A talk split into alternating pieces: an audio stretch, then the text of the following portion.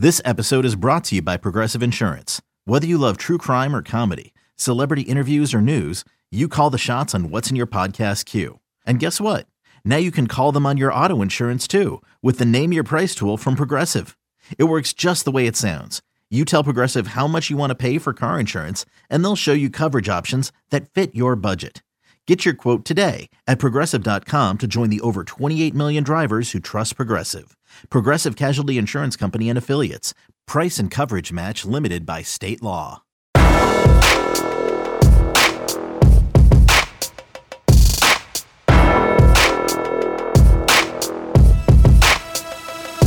Joined now here on the flagship podcast interview by Lance Taylor, a longtime radio voice in Birmingham, Alabama. Um, you can now hear him on uh, nextroundlive.com. Is that right, Lance? That's right, Chip. Yep, we're uh, we're working through everything right now. We've got the website; it's up and running right now. YouTube channel. We invite everybody to uh, jump on there, follow us, subscribe like it, all that good stuff. And uh, the app is getting currently built, so we'll be live nine to one starting August sixteenth. I love it. Everyone can uh, can hear you across the SEC and across this uh, great planet of ours. Lance Taylor used to work at uh, the same station where Paul Finebaum used to work, and uh, and Lance, you're one of the authorities on the SEC and so that's why we wanted to come to you because you've had almost a week now to digest this notion of Texas and Oklahoma uh, coming to the SEC, whether it's 2025 or earlier. Um, what is your take on this from from the moment you heard it until right now here on Monday when Texas and Oklahoma have notified the Big 12 they don't plan to renew their grant of rights in that conference? Yeah, Chip, I don't know why anything should shock us in 2021, but I was shocked by this. And we had the commissioner on the show last Thursday. And one of the first questions we asked him was about this because I guess it was the day after the Houston Chronicle had reported this, and Ross Bjork totally freaked out. But Greg Sankey just kind of gave us one of those looks like, we're not going to talk about this. And so we kind of moved on. You could tell something was there. Um, but I'm completely blown away by it. And I'm still trying to just process it. And, you know, we, we're at the point now, we've got a super conference. And I still am, uh, you know, again, trying to process why Texas and Oklahoma, those brands need the SEC. And again, I know the SEC is the bar and all of the uh, institutions got $45.5 million each. They got that check just stroked to them. Um, and I also understand Texas has never been in a college football playoff. Oklahoma's never won a game in a college football playoff. This will help recruiting. Um, but at the same time, Oklahoma was completely dominating the Big 12 and they were making plenty of money and they were going to a college football playoff. Um, so, you know, now Oklahoma comes over and look, I know they're going to be really good this year, Chip, but in most years, Oklahoma is going to be the third, fourth, fifth best team in the SEC. Yeah. Yeah. And that's, uh, uh, that's it is it's fascinating to follow the logic of the leadership of both of these uh, founding members of the big 12 what do you think? Um, does it excite you to think about the SEC adding these brands? Um, and what you've you've got listeners from across the SEC. Who do you think? I mean, obviously Texas A&M. You mentioned Ross Bjork, the athletic director at A&M. Uh, he told folks at SEC Media Days A&M wants to be the only school from Texas in the SEC. How do you think this plays out? And I mean, there's still a vote that needs to be taken, and 11 of the 14 schools have to uh, vote to admit Texas and OU. Well, look, as a fan, I'm excited about it. I go back to 2020, and it was such an abnormal year, but we had that 10 game SEC conference only schedule, and it was awesome.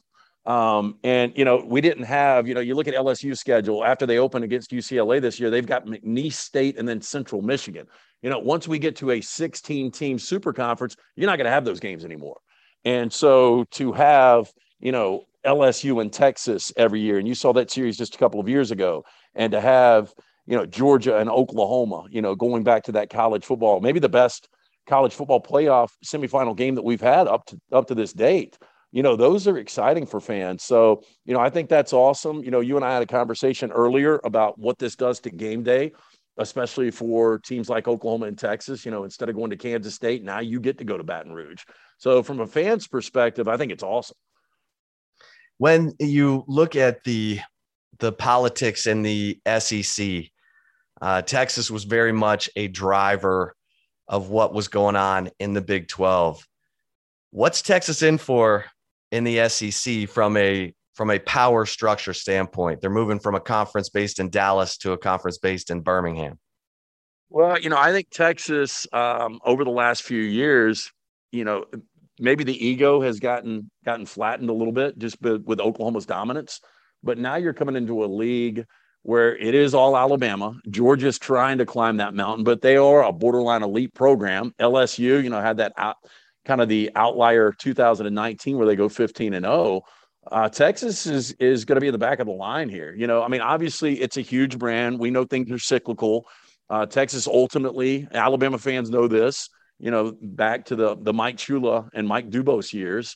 Um, you know, Texas is trying to crawl out of that, and maybe Steve Sarkisian is the guy that gets them there. But right now, you know, if I had to, you know, list power, you know, I go Alabama, I go uh, Georgia, I go Florida, Oklahoma would probably be right there. LSU, Texas is middle of the pack right now. Yeah. And Greg Sankey as the commissioner, how how would you describe his ruling uh, style in the SEC and and how how respected is he? Uh, he is well respected. You know, Mike Slive is one of the best we've ever seen. Um, you know, that's just one of those overwhelming jobs. But Greg Sankey walked right in and commanded a ton of respect. And I think, you know, um, everybody that has had any ongoings with Greg Sankey, they, they, love the guy. And he's got, you know, a dry sense of humor, but he's a guy that's all about balance. And, you know, that's another thing that is so intriguing about this. I don't think Texas and Oklahoma, you know, are used to balance. I mean, correct me if I'm wrong. There was a time where, you know, the Big 12, the revenue structure was totally different you know, in, in the SEC, Vanderbilt was getting paid the exact same amount of money as Alabama. Now, look, I mean, the money that the SEC is generating now, everybody's getting rich. So I don't think that will matter as much. But again, you just wonder about, you know, the, the ego of Texas coming into a league like this. Yeah. I mean, there's no question that uh, in the Big 12, each school has been allowed to uh, market their own third tier rights. And Texas had the Longhorn Network, uh, never never uh, to be seen again. Uh, one school deal with ESPN, 20 years, $300 million. Um, most of that money is still to be paid over the next decade. So, uh, Texas sources tell me they're willing to let go of that uh, to be in the SEC, to be better positioned for the future because of all the changes uh, that could be coming to college athletics.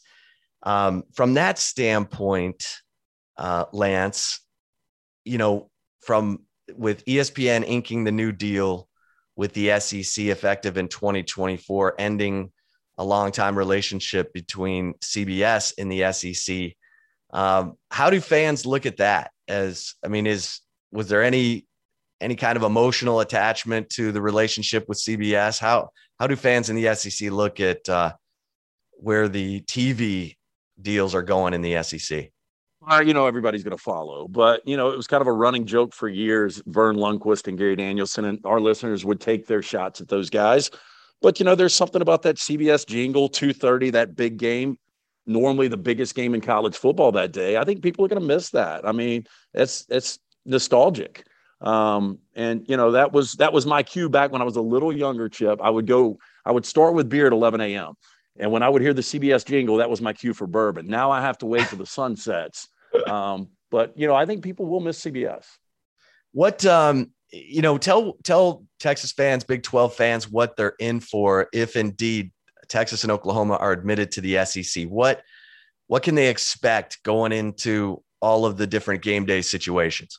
Uh, it's incredible, and I know you've experienced it before. And I've been trying to get you on Iron Bowl, and we've still got to do that. But it's it's like every game is big. And again, going back to 2020, um, you know, with that 10 game conference schedule, it was just, it was incredible. Um, but college game day, look, you get it at certain places around the Big 12. I've been to Norman. I've never actually been to a game in Austin before. Um, but I've seen the game day at Norman, and it's it's got a semblance of the SEC. It's just every game is big, and everybody's week is built around game day. It's it's just it's incredible, and you know that's one thing that you know with the the history of both of those programs coming into the SEC. You know the fan base, and you've been to Oklahoma, Texas, that game at the fairgrounds every year. That's what it's going to be like, you know, every other week because these games will be that massive. Let's take a quick break here on the flagship podcast interview with Lance Taylor of nextroundlive.com. Um, we'll be right back here on the flagship podcast. When you need mealtime inspiration, it's worth shopping Kroger, where you'll find over 30,000 mouthwatering choices that excite your inner foodie. And no matter what tasty choice you make, you'll enjoy our everyday low prices, plus extra ways to save, like digital coupons worth over $600 each week. You can also save up to $1 off per gallon at the pump with fuel points. More savings and more inspiring flavors make shopping Kroger worth it every time. Kroger, fresh for everyone. Fuel restrictions apply. We're back now on the flagship podcast with Lance Taylor of nextroundlive.com, uh, longtime radio voice in Birmingham, Alabama, the home of the SEC. And Lance, when you look at uh, the future of the SEC, it all revolves around Nick Saban. He's been unbelievable. He loses coordinators, but his team keeps going back uh, to the playoff, winning national championships. Steve Sarkisian, his his last offensive coordinator, uh, is now the head coach at Texas. Um, and and heck, Bill O'Brien is the offensive coordinator at Alabama, the former Houston Texans head coach. I mean, this mastery that Saban and Alabama have had over SEC, over the SEC and college football, how do you describe it, and how has Nick Saban been able to sustain it? I get, um, I'm guilty of the guy that, you know, gives, you know, definitives 100% we'll never see this again. I, I, just don't think we'll ever see it again. And, you know, the guy that introduced you and I, uh, Ian Fitzsimmons of ESPN, him and I were doing the show together when Nick Saban was hired, and that was back in 2007. And you remember the deal he got when he was getting paid what three or four million dollars a year, and people thought it was blasphemous that that a college football coach could make that type of money. And when he took the job, and I said, look, I think Nick Saban is one of these guys, and it was probably an unfair label, or it was an unfair label because 15 years later, here he still is. But I said he'll probably hang out for four or five years, but he'll win a national championship. And you know, in in that third year, he was able to win that national championship. And I mean, this thing is just it's airtight um, complete streamlined, and it's just a machine. And you know, although they only return three offensive starters, I think they're going to be your, you know, I don't want to say consensus number one in the AP and the coaches poll, but they're going to be your number one team coming out. And you know, the expectation when you start to look at the schedule is I think they're going to be double digit favorites in 11 of the 12 games. You know, the one exception would be October 9th when they head to Kyle Field to take on Texas A&M. You know, that number could be seven, eight, or nine. But you know, Alabama, and and this is an amazing stat. And you know, you and I have probably brought this up at some particular time. Alabama has been favored in 152 of their last 153 games. And I just, I, have just never seen anything like this. I mean, going back to last year, this is a team that scored almost 49 points per game against 10 SEC teams, Notre Dame, and Ohio State. I mean, it's just it's it's incredible. It used to be all about defense with Nick Saban. He is a guy that has been able to adapt, evolve. Um, he's the complete master. He's, in my opinion, you know, people could talk about John Wooden. Nick Saban is the greatest coach to ever live. Yeah, I mean, it's uh, it's phenomenal, and how he, you know, continues to attract. Um, well, he's got his his former coaches society that he brings in as analysts, and usually uh, his next coordinator, if someone gets picked off, comes from his former coaches society. But what do we make of him hiring Bill O'Brien, the former Texans head coach, as offensive coordinator? O'Brien uh, has no small ego either.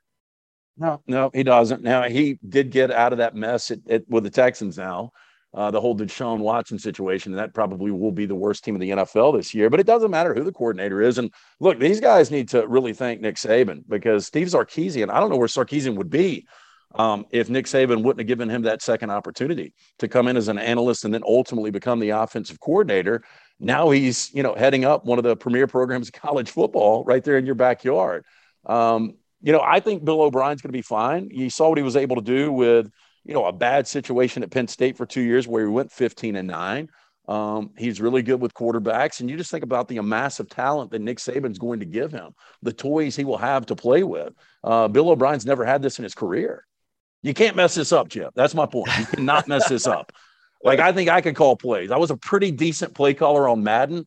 I think if you, I, I, honestly, I think with Alabama's offenses, I could get them around 35 to 40 points a game. And with that defense, I, I could, I could, I could be the OC and I think we could go 11 and one.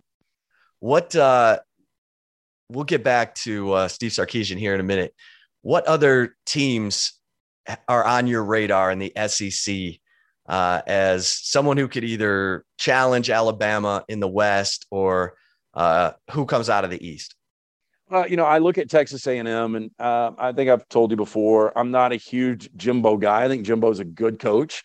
Um, is he worth seven and a half million dollars a year? I don't think he has been yet. People can point to nine and one and a lot of people will argue they should have been in the college football playoff last year. That nine and one, they just it didn't seem like a top five team to me. I don't know how you felt about it, but you know, with 17 or 16 returning starters, if they get quarterback right, whether it's you know Haynes King or if it's uh, Calzada, um, you know, if they get quarterback right, I think A and M is going to be extremely dangerous. And when you start to look at the schedule, um, they're going to be undefeated when they play Alabama. And that's going to be a matchup of top five teams more than likely. And if they're able to get by Alabama, they've still got LSU to end the season. But Texas A&M is that one game that I think Alabama's got scheduled or got circled right now. Yeah, that's uh, this is uh, as good as well. Again, quarterback having a quarterback question is is significant, but uh, Jimbo has has developed quarterbacks. Heck, Jameis Winston, I think, won a national championship as a redshirt freshman.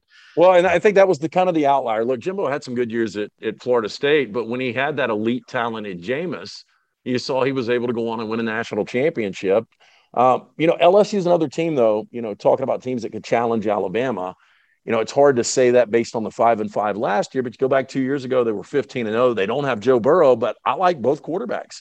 I ultimately think Max Johnson's going to be the guy based on what I saw at the end of the year. But Myles Brennan is is very capable, and with 18 returning starters, you know, after that off year last year, I mean, this is going to be, you know, will the real Ed Orgeron please stand up? You know, is it is it more 15 and 0? Is it more five and five? I think LSU, based on their schedule, I think they're going to be favored in probably 11 games, maybe not against Ole Miss on the road. They definitely won't be favored in Tuscaloosa, but they'll be favored in 10 or 11 games. So just by that, you know, I think they've got an outstanding shot to win nine or 10 games. Uh, staying in the SEC West for a second, talking to Lance Taylor of nextroundlive.com, longtime radio voice in uh, Birmingham, Alabama. Texas goes to Arkansas September 11th. Arkansas three and seven, bunch of starters back. What uh, what do you see happening in that game? Blown away with what Sam Pittman did last year. Uh, the expectation, literally, when we went through and we put over unders, and I think Vegas had their over under last year in that 10 game, 10 game schedule at one. I put it at a half and I leaned under. I thought they would go 0 and 10.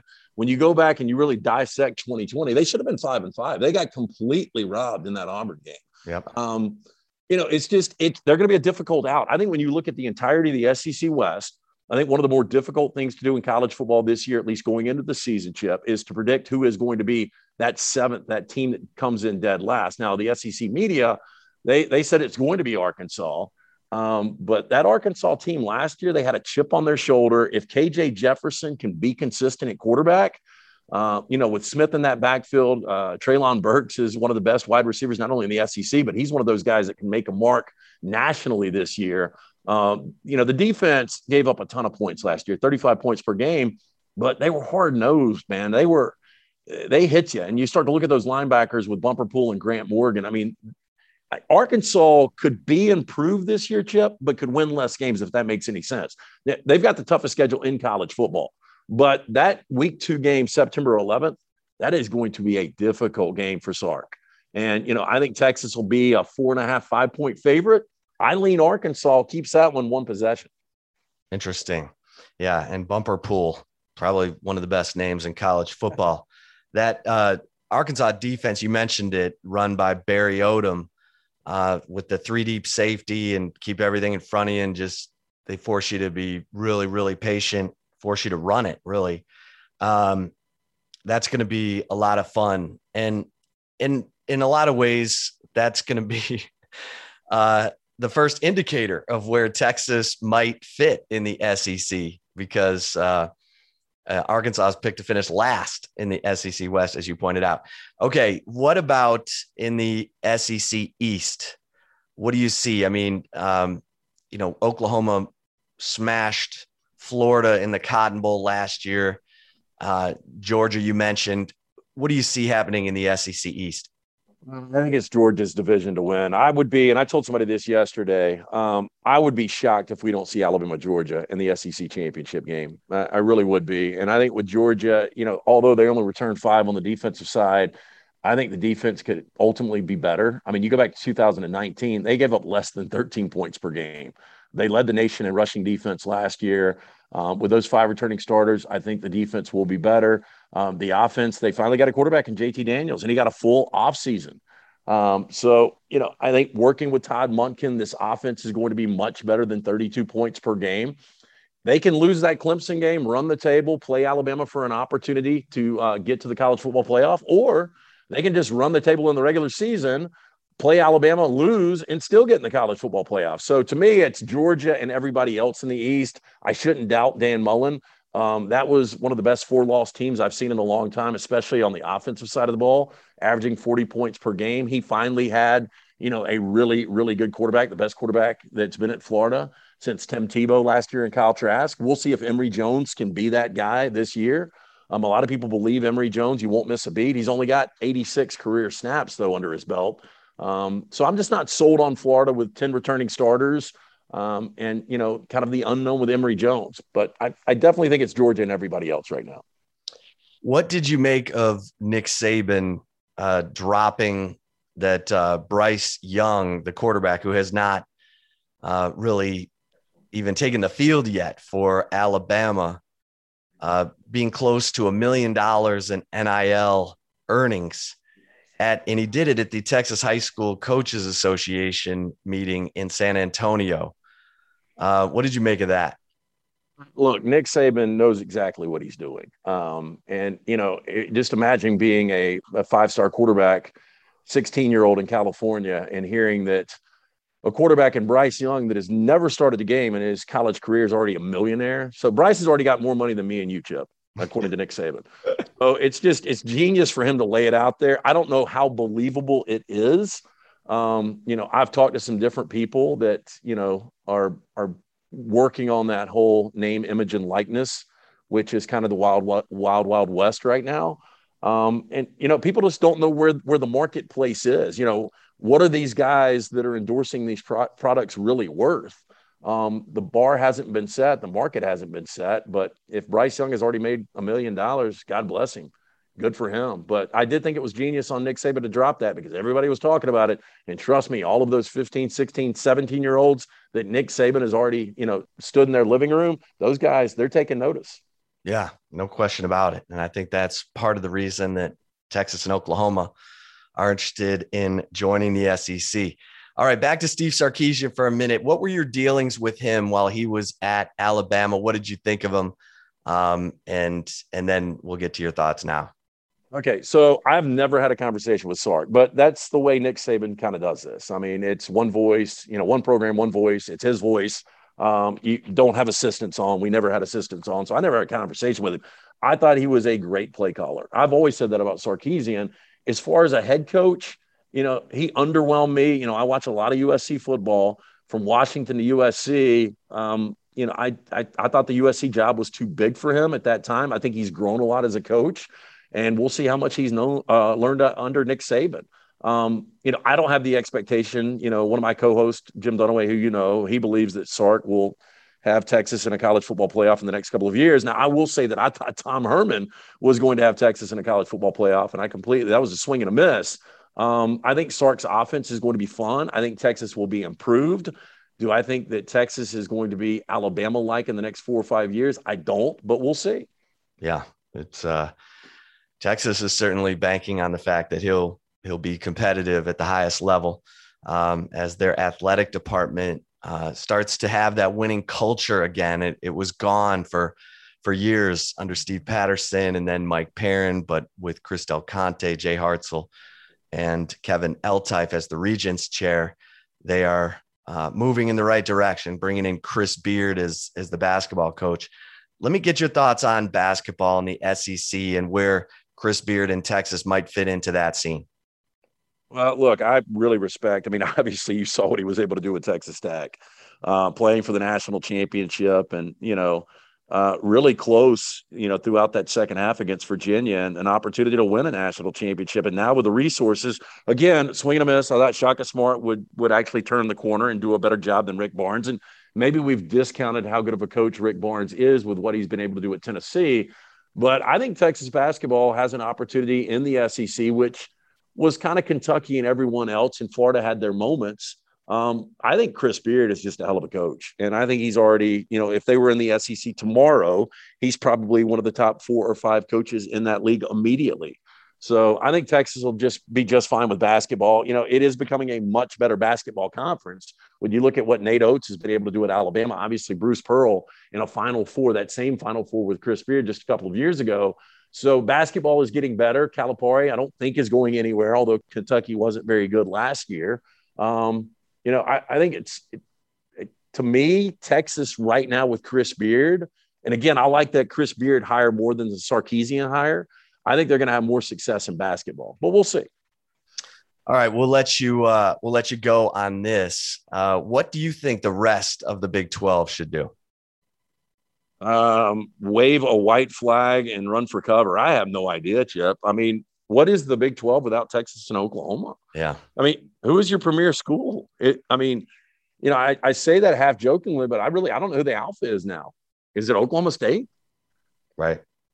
Yeah, I mean, so I you know I don't know what they do. Um, I guess you go out, you try to find some members, you try to find, you know, Houston. I know would love to jump into a, a Power Five, uh, Cincinnati, Central Florida. You know, geography means nothing now. We all know that. Um, I I would go out and try to grab some of these great, really Group Five, you know, uh, teams, elite teams. You know, Boise State. I don't think Boise State's been mentioned. I don't know if that would be a possibility, but I think the Big Twelve is going to have to get creative um, if they want to keep this thing together.